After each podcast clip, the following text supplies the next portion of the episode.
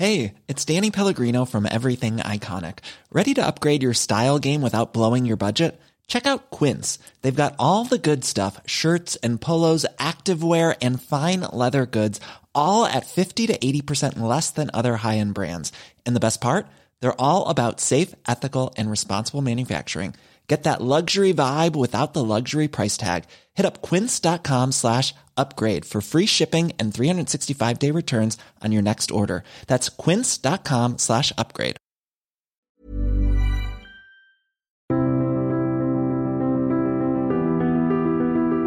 Bienvenue pour cette nouvelle émission, ravi de vous retrouver cette semaine. Nous allons parler d'Europe et nous allons parler d'un homme politique qui a eu un rôle important dans les relations internationales, dans les affaires étrangères, puisqu'il a été ministre à plusieurs reprises en France et qu'il a eu euh, un rôle important dans la construction européenne. Il s'agit de Robert Schuman et nous allons voir notamment la façon dont il a contribué à l'élaboration de la communauté européenne. Pour évoquer Robert Schuman, je reçois Guylain Knepper. Bonjour. Bonjour. Merci beaucoup d'avoir accepté notre invitation. Vous êtes membre de l'Institut Saint-Benoît, euh, qui euh, notamment travaille sur l'histoire de euh, Robert Schuman et qui porte aussi la cause de béatification de Robert Schuman. Nous reviendrons au cours de cette émission, notamment sur les rapports entre Robert Schuman et la foi catholique. Et vous êtes l'auteur d'une biographie de Robert Schuman qui s'intitule Robert Schuman, la politique pour vocation, qui est paru aux éditions Salvator, dans biographie dans laquelle vous présentez la, la, vie euh, de cet homme et ses rapports entre la politique, entre les grands moments de son temps. Commençons peut-être par l'origine euh, de Robert Schuman, parce que vous dites que c'est un homme des frontières. Effectivement, il est né au Luxembourg. Il s'est euh, retrouvé français par euh, le retour de la Moselle à la France en 1919. Et il a toujours conservé cette filiation avec la, la région rhénane, le Luxembourg, l'Allemagne, la Moselle. C'est un homme de l'Est et c'est un homme aussi qui ayant vu euh, de nombreuses guerres euh, dans sa région, a été, peut-être plus que d'autres, euh, porté par l'idée et l'envie de bâtir un projet européen.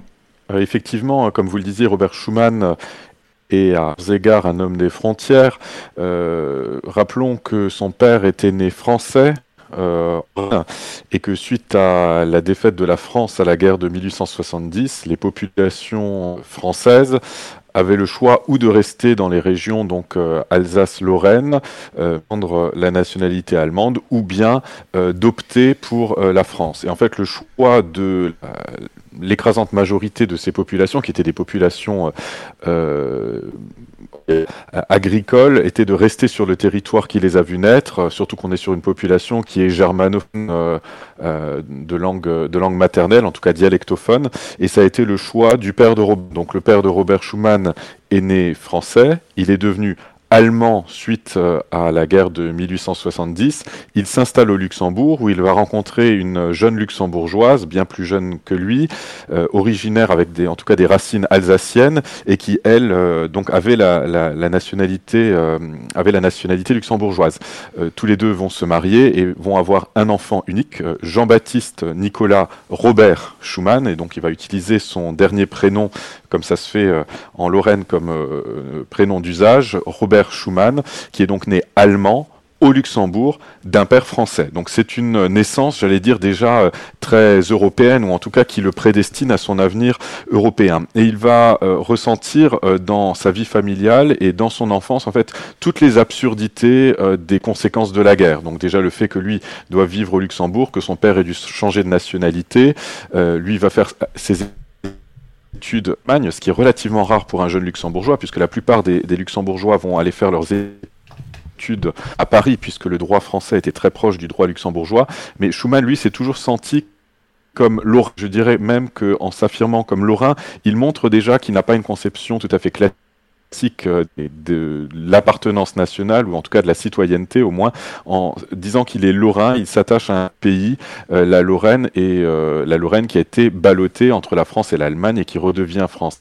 En 1918, et toutes les populations d'Alsace et de Lorraine redeviennent françaises, et avec elles, Robert ne devient français qu'à l'âge de 33 ans, mais après avoir étudié en Allemagne, avoir parlé le luxembourgeois, sa langue maternelle, avoir appris le français et l'allemand à l'école et à la maison. Donc c'est véritablement un homme européen. Alors, en 1919, il devient député de Moselle. Il reste député jusqu'en 1962, donc il a une très grande carrière parlementaire. Il a été député pendant près de 42 ans. Quelles sont les, raisons qui l'ont conduit à se présenter, à se faire élire, et qu'est-ce qui l'a poussé à l'origine à, débuter cette carrière politique euh, commencerai à répondre en vous disant que Robert Schuman n'a jamais cherché à faire carrière en politique pas même à entrer en politique. Il l'a fait, euh, je dirais, à, corps défendant par nécessité, puisque en, 1919, il y a pratiquement 50 ans euh, d'histoire qui ont séparé la France de, de, l'Allemagne. Et au moment où en France, on voyait euh, des lois comme la loi sur l'école laïque, la loi sur la séparation de l'Église et de l'État, l'Alsace et la Lorraine n'ont pas été touchées par ces lois-là et dans des populations qui étaient encore profondément catholiques, c'était vu d'un très mauvais œil. Donc Robert Schuman devient effectivement député, en tout cas il se fait inscrire, c'était l'époque des scrutins de liste, hein, donc il n'était pas le seul, le seul nom, euh, c'était pas un scrutin euh, uninominal comme euh, aujourd'hui pour, pour les parlementaires, mais c'était un scrutin de liste, et Schuman se fait inscrire, poussé en fait par un, chanoine, le chanoine Colin, qui était voilà comme à l'époque, des, chanoines, des religieux qui étaient aussi engagés en politique, qui lui dit Monsieur Schuman, vous êtes le, plus, le mieux disposé pour euh, sauver l'âme de la Lorraine. Donc que veut dire sauver l'âme de la Lorraine? C'est surtout défendre euh, toutes les particularités de l'Alsace et de la Lorraine face à un État français centralisateur qui voulait mettre en place euh, manu militari euh, toutes les lois anticléricales qui ont été pendant 50 ans.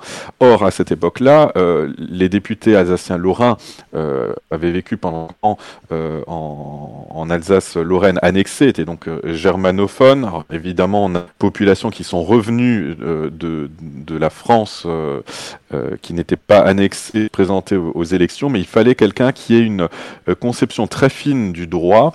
Euh, c'est le cadre qu'il a fait des, études juridiques et quelqu'un qui soit aussi en capacité de défendre les, les de l'Alsace et de la Lorraine euh, au Parlement français. Donc Schuman est arrivé au Parlement français pour euh, cette, dans cet objectif-là défendre les intérêts de l'Alsace et de la Lorraine, donc défendre l'école confessionnelle, défendre le statut des cultes, défendre le concordat et c'est ce qui a conduit en 1924 et c'est l'œuvre de Robert Schuman au droit local Alsace-Lorraine qui est le plus on va dire, le plus, euh, euh, euh, celui qui préserve le mieux les, les, statuts qui existaient auparavant dans ces régions.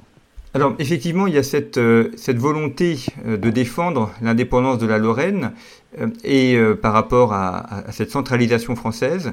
Est-ce qu'il a joué aussi un rôle dans l'élaboration de lois au cours des années 1930 et puis les, les grands mouvements politiques, la France dans les années 1930 vit des moments assez difficiles avec euh, beaucoup de, divisions et d'oppositions. Euh, quel est lui son, positionnement politique et comment est-ce qu'il participe à la vie politique française euh, au cours de ces années assez difficiles des années 1930 je peux dire qu'à cette période-là, Robert Schuman a été un député euh, particulièrement efficace sur le terrain. Il n'a pas porté de grands projets de loi. Euh, enfin, son vrai grand projet de loi, c'était le, les lois d'intégration de, de, de, 1924.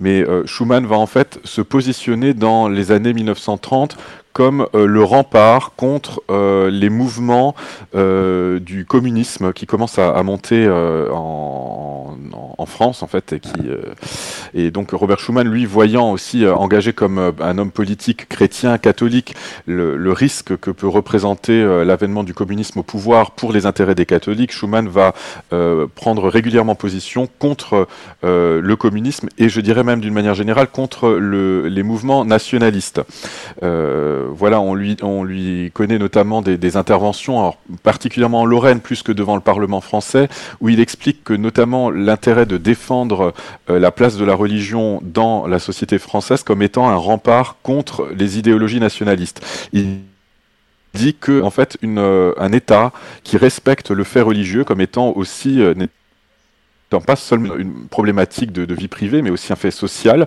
et qui a sa place dans euh, à, part entière, euh, que en réalité euh, l'État qui préserve la religion dans la société est un État qui se préserve euh, des idéologies. Donc je dirais que le, rôle de Robert dans l'avant-guerre va être celui euh, de la, défense en fait du, euh, de la, religion dans la société. Donc voilà, je le disais, pas de grands projets de loi portés. On sait que a un intérêt très particulier pour les questions scolaires. on le voit aussi dans ses engagements locaux en tant que conseiller général de la Moselle, la, question scolaire a toujours été très importante pour lui, mais c'est véritablement euh, au moment euh, où les tensions vont s'accroître vers la fin des années 30 que euh, la carrière politique, peut parler de carrière politique puisque Schuman n'était pas un carriériste, va vraiment prendre un tournant au moment nommé sous-secrétaire d'État aux réfugiés. Sa réflexion, son projet européen, est-ce qu'il est né de la Deuxième Guerre mondiale ou est-ce qu'il avait déjà commencé à germer euh, un petit peu avant celui-ci? Est-ce qu'il a mené, euh, avant, le Second conflit mondial, euh, des, projets ou des ententes ou des associations pour faire un embryon de projet européen?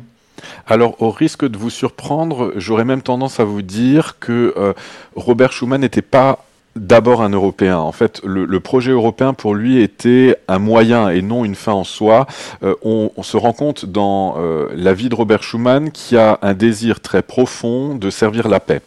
Euh, on le voit euh, pendant la Première Guerre mondiale, au moment où Robert Schuman est, à Metz et qu'il euh, voit arriver tous les convois avec les soldats blessés au front, qu'il connaît des morts dans son entourage à la guerre, toutes ces, tensions, cette absurdité de la guerre. En tout cas, chez Schuman, il y a un désir très profond de servir la paix, et il va falloir trouver un moyen pour la servir, et ce moyen, il ne va apparaître dans les années 1946-47, au moment où il arrive au gouvernement français.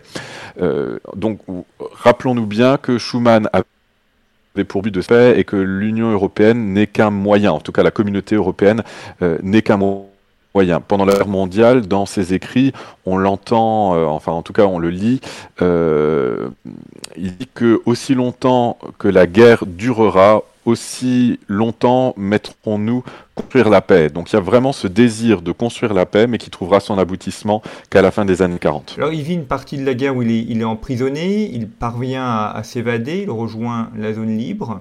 Et puis, euh, par la suite, il, revient euh, en politique à la fin de, celle-ci, et il devient euh, une des, une des, grandes figures de la quatrième République. C'est un petit peu son apogée, c'est là qu'il était ministre des Affaires étrangères, il a été chef du gouvernement.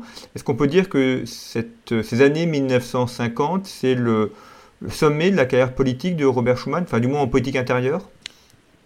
Alors moi je dirais même que c'est le sommet de la vie politique de Robert Schuman puisqu'il a 60 ans, c'est un homme en pleine maturité euh, humaine et je dirais même euh, chrétienne, qui arrive au pouvoir en, 1946 en tant que ministre des Finances. Donc imaginez quand même quel est l'enjeu du ministre des Finances au moment où la France sort exsangue de la Deuxième Guerre mondiale. Donc euh, il va mener une politique euh, de rigueur pour redresser économiquement le, pays. Et pour moi, d'autres historiens ne me rejoindront pas, et peut-être la Doxa ne me rejoindra pas non plus là-dessus, mais je ne dirais pas que la déclaration du 9 mai 1950, donc la déclaration qui fonde la communauté européenne, soit le le sommet de la vie politique de Robert Schuman. Je dirais au contraire que le sommet de la vie politique de Robert Schuman, ça a été le moment où, euh, en décembre 1947, alors euh, président du Conseil, c'est-à-dire chef du gouvernement français, c'est l'équivalent du Premier ministre sous la Ve République, Schuman va être euh, aux, communistes qui voulaient en fait prendre le pouvoir et sauvegarder l'unité nationale. Et dans son entourage politique, Schuman fait la consternation puisqu'il est toujours paru comme étant un homme très timoré, euh, peut-être même trop doux. Et là, il va faire preuve d'une fermeté incroyable pour réaffirmer l'autorité du gouvernement français et l'unité de la nation française. Donc je dirais que pour moi, le sommet de la vie politique de Robert Schuman, si vous voulez, on pourra dire le sommet de la vie politique intérieur et euh, l'aspect homme euh, international. En tout cas, pour moi, en tant que représentant de, l'État français, c'était décembre 1947. Effectivement, il devient ministre des Affaires étrangères, on va en reparler, euh, le moment où il fonde la communauté européenne du glacier et il finira ses mandats ministériels en tant que garde des Sceaux en 1950. Vous soulignez sa force, c'est vrai que euh, physiquement, il, il, a un physique euh, extrêmement ascétique, très, très fin, et il, donne l'impression de, quelqu'un d'assez frêle, euh, d'assez fragile, et, pourtant, euh, vous le soulignez, il a une très grande force politique, une force intérieure aussi, et il n'a jamais véritablement dévié ni de ses objectifs, ni de ses projets politiques. Il, parvient à, résister aux attaques et aux, difficultés qu'a pu connaître la 4ème République avec finalement une très grande fermeté, une très grande vigueur. Oui, effectivement. Alors, euh, Comment, vous l'expliquez? Vous parliez effectivement de, de, force intérieure. Alors Schumann était de consistance physique assez euh, chétive, hein. il avait pas mal de soucis de santé, euh, même euh, dans sa jeunesse, hein, ce qui faisait qu'il devait aller régulièrement dans les montagnes, dans les Vosges pour prendre le grand air. Mais sa vraie force était une force intérieure. bon, je dirais déjà que c'était une force de, qui était une force de la foi, en fait, cette conviction de servir le bien commun, en fait, un, un intérêt qui était supérieur à l'intérêt, à l'intérêt, à la somme des intérêts individuel. Donc quand Schumann était persuadé qu'une chose était bonne, il était capable de toutes les audaces pour aller bout, donc pour servir le bien commun. Et aussi appuyer sur une espérance chrétienne qui fait que euh, l'homme politique chrétien qui est en responsabilité doit aussi être à les événements et choisir le bon moment. Donc c'est pas, euh, il n'y allait pas non plus bille en tête. En tout cas, il y avait une force qui le faisait avancer, droit même dans la tempête, même face euh, juifs opposants politiques, mais sans, euh, sans être non plus entêté. C'est-à-dire qu'il choisissait les bons moments, était aussi capable euh, de discussion, je dirais pas forcément de compromis parce que ça peut être mal vu, mais en tout cas capable, il avait des grandes capacités d'écoute, puisque naturellement la politique, ce n'est pas l'idée d'un homme, c'est euh, l'idée de plusieurs hommes qui s'accordent sur un choix. et donc Schumann savait aussi lui convaincre et choisir le moment pour mettre en œuvre ses projets. Je dirais que c'est ça qui faisait sa force. Quelle est sa, sa conception de la communauté européenne? Vous avez souligné que dans les années 1920, il s'était opposé, on pourrait dire, au, jacobinisme parisien qui voulait euh, euh, uniformiser euh, la vie politique de la Lorraine, la vie culturelle de la Lorraine. Dans, ce débat qu'il y a en Europe entre une Europe des nations, une, assemblée de nations ou une Europe supranationale, comment est-ce que Schuman s'est positionné, s'il s'est positionné, et quelle était sa vision de la communauté européenne? Je dirais que la vision de la communauté européenne de Robert Schuman était celle de ce qu'on appelle et qu'on lui reconnaît la politique des petits pas. Euh, cette politique des petits pas, elle résume à elle seule sa manière d'œuvrer en politique et aussi sa vision du projet européen. C'est-à-dire qu'il fallait faire des avancées euh, décisives sur des sujets extrêmement contraints. Quand on prend l'exemple de la première communauté européenne, la communauté européenne du charbon et de l'acier, c'était la mise en commun de la production de charbon et d'acier à la base de la France et de l'Allemagne, mais qui a été étendu aux six pays, euh, donc l'Italie et, le Benelux, mais en fait créer une communauté économique, sachant que l'économie n'était pas la fin, mais le, but c'était un politique, donc poser un pas d'intégration économique conduirait vers une intégration plus politique. Donc c'était ça véritablement la politique de Robert Schuman. Une Europe, je dirais, pour résumer et caricaturer, une Europe forte, mais sur des sujets extrêmement limités. Euh, ça, c'est pour, je dirais, euh, politique. Sur la vision idéologique euh, que Robert Schuman avait de l'Europe, c'était évident d'une Europe chrétienne, une Europe qui se fonde sur ces qui sont des racines historiques, racines culturelles. C'est l'Europe des cathédrales, c'est voilà, c'est l'Europe chrétienne qui doit cimenter le projet européen. Schuman disait si l'on fait l'Europe en ne faisant que des institutions, on créerait un corps sans âme. C'est un non-sens dans l'idée de Robert Schuman de créer euh, une grande idée politique sans l'asseoir sur des valeurs communes. Et pour Robert Schuman, donc tous les projets économiques et politiques qui pouvaient être mis en place en Europe devaient s'appuyer sur une, vision commune qui était euh, celle des valeurs chrétiennes de l'Europe. Quelles sont pour lui les limites euh, de l'Europe? Puisque quand on crée la, la CK, euh, c'est l'Europe des six. Il y a la France, l'Allemagne, enfin l'Allemagne, la République fédérale allemande, l'Italie et puis les pays du Benelux. Euh, aujourd'hui, on a une Europe des 26, même 28. Est-ce qu'il a pensé les frontières de l'Europe? Est-ce qu'il avait aussi l'idée éventuellement qu'un jour il n'y aurait plus d'Union soviétique et qu'on pourrait intégrer dans le projet européen des pays d'Europe de l'Est?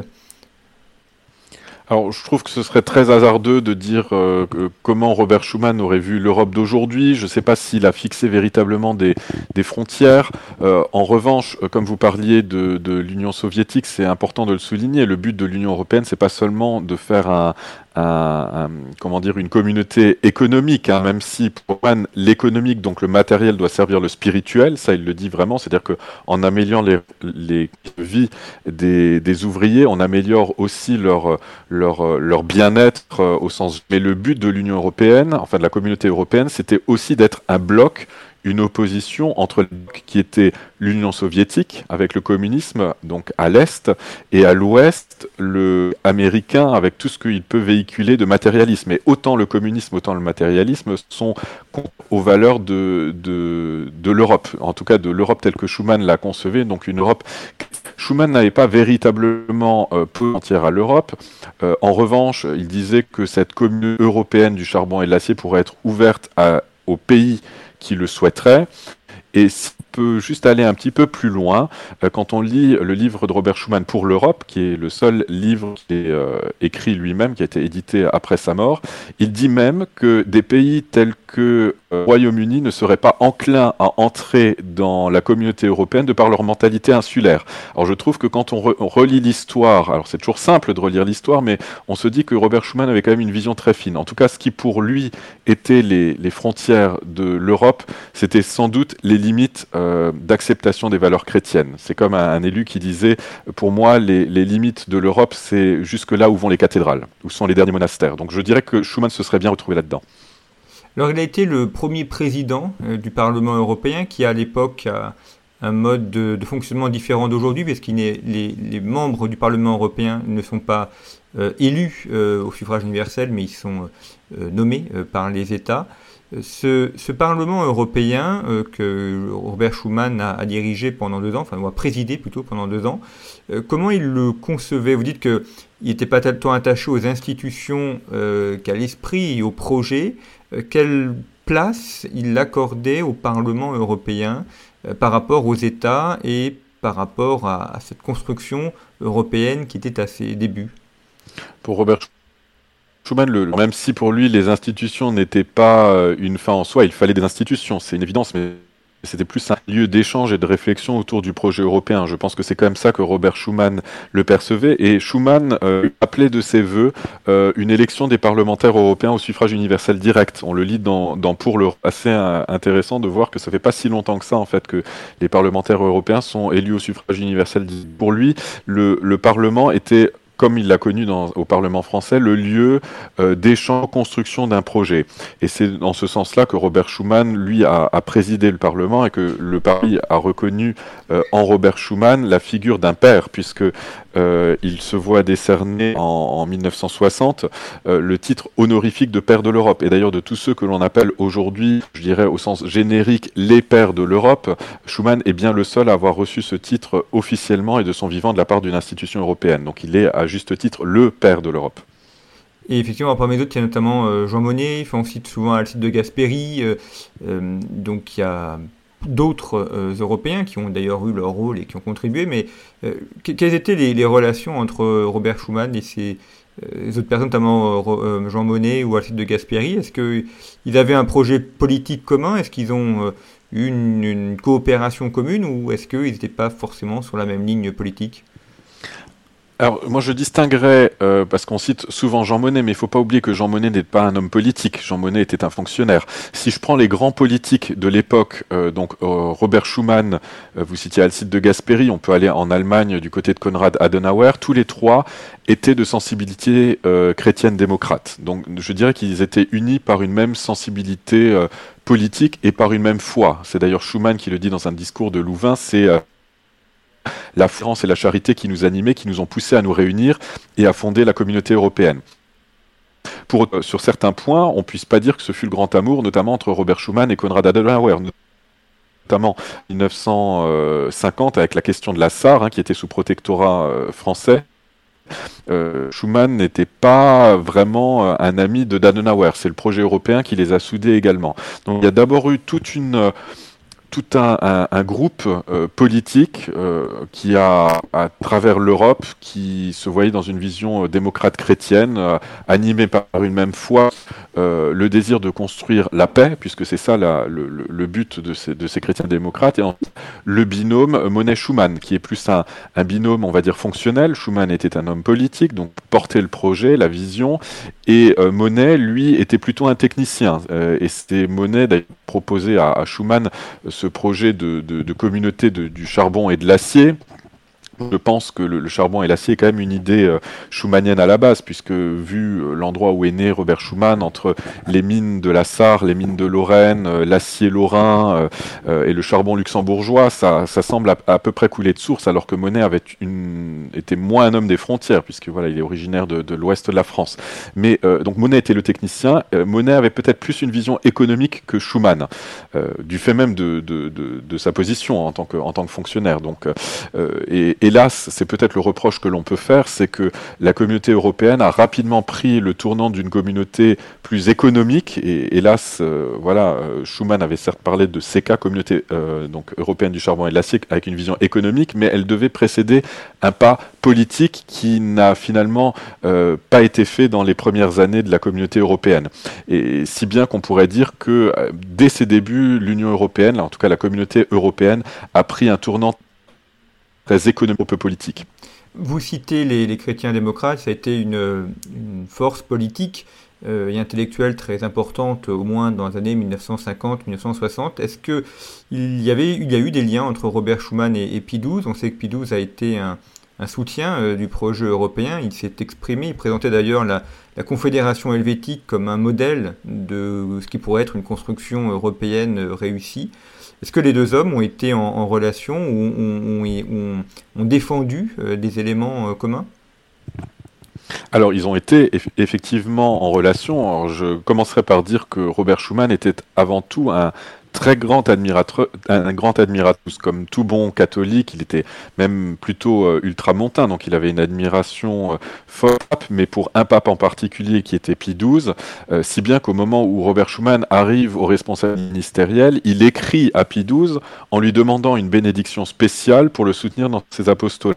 Et on a cette réponse de Pie XII signée de sa main qui bénit Robert Schuman et qui l'invite comme un bon fils à agir chrétiennement en politique. Donc avait presque une affection euh, filiale euh, qui, liait les deux. Schumann va se rendre à Rome à plusieurs reprises, notamment le jour qui, que Schumann nomme euh, le plus beau jour de sa vie, au moment où Pie a, décrété le dogme de, de l'Assomption. Et Schumann était présent sur la place Saint-Pierre ce jour-là, était le représentant français, euh, et il a rencontré Pie XII en, audience ce jour-là. Et on sait que Schumann a été très à l'écoute des discours du, du, du, magistère, et notamment des appels incessants de Pie XII pendant la Deuxième Guerre mondiale et au sortir de la guerre pour construire la paix. Si bien que quand Pie XII appelle à construire la paix en 1947, Schumann devient euh, ministre des Affaires étrangères français, donc le poste, je dirais, clé, le, poste le plus propice pour promouvoir un idéal de paix euh, au niveau de l'État français. Et je dirais que c'est aussi, autant c'est à l'appel du clergé local que Robert Schuman, 1919, entre en politique pour servir les intérêts de la Lorraine, mais c'est à, l'appel universel et la voile de XII qu'il incite à construire euh, cette communauté européenne. Eh bien, merci beaucoup, Guylain Knepper, d'avoir euh, évoqué la, vie et le travail européen de Robert Schuman. Robert Schuman qui est décédé en 1963 euh, et qui euh, enterré à, enfin il est décédé à, à en Lorraine où il s'était retiré. On retrouve là euh, l'homme des, frontières et de la Lorraine que vous avez évoqué. Et je rappelle donc à nos auditeurs la biographie que vous avez consacrée à Robert Schuman, qui est parue aux éditions Salvator. Robert Schuman, la politique pour vocation qui euh, permet ainsi de mieux connaître euh, le rôle et l'action euh, politique de cet homme et son action dans la construction européenne. Merci beaucoup pour votre fidélité et à la semaine prochaine.